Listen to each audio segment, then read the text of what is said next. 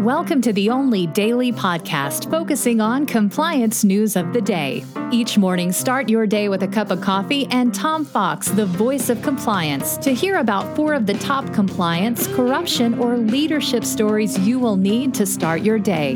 The Daily Compliance News is a production of the Compliance Podcast Network.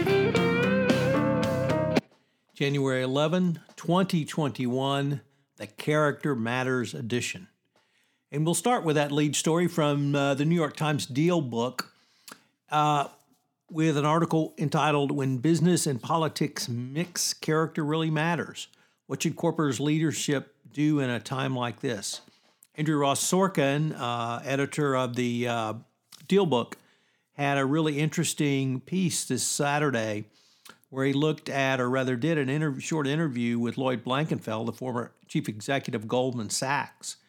And he really talked about the need for uh, good character as a business leader. Of course, he is the person who allowed uh, Jho Low to uh, involve Goldman Sachs in the greatest, one of the greatest bribery schemes of all time. Nevertheless, he recognized that um, Trump's uh, character has come to the fore, particularly in his attempted leading an insurrection, and that um, businesses need to be aware of the character of their leaders.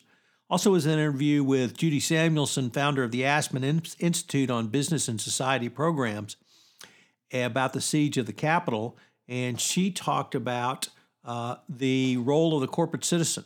And uh, many uh, pointed out that many businesses are pulling money from the GOP, and now there have been several who said they are not going to donate to those who uh, voted against uh, Pence being um, acknowledged as president elect.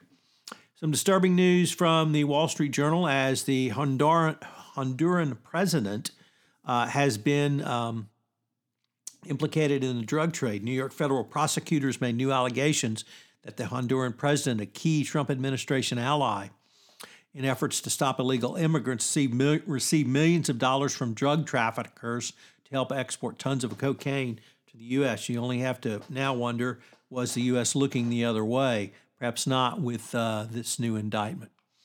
Uh, next up, from the also from the Wall Street Journal, uh, companies examine the Capitol riots for they call it the riots, the insurrection for security issues.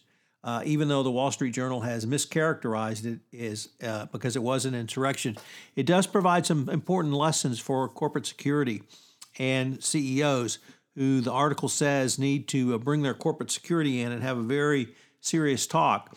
Uh, we've had numerous death threats involved in um, uh, poll workers and Georgia election officials. So, uh, unfortunately, this is not going to go away. And uh, you need to figure out how you're going to protect your corporation. And now, in the era of coronavirus, that means from home.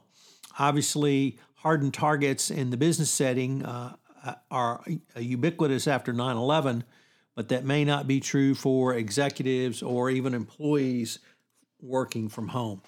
And finally, our last um, article comes from Financial Times, and it's in the what is risk category as Iran has uh, seized a South Korean tanker last week uh, and says that it's um, uh, uh, South Korea said that Iran seized it so they could get access to cash, which the Trump administration has uh, held illegal under various sanctions regime, regimes. So it may be that your foreign subsidiary could be in deep trouble, even if it's not a U.S. flagged boat or subsidiary.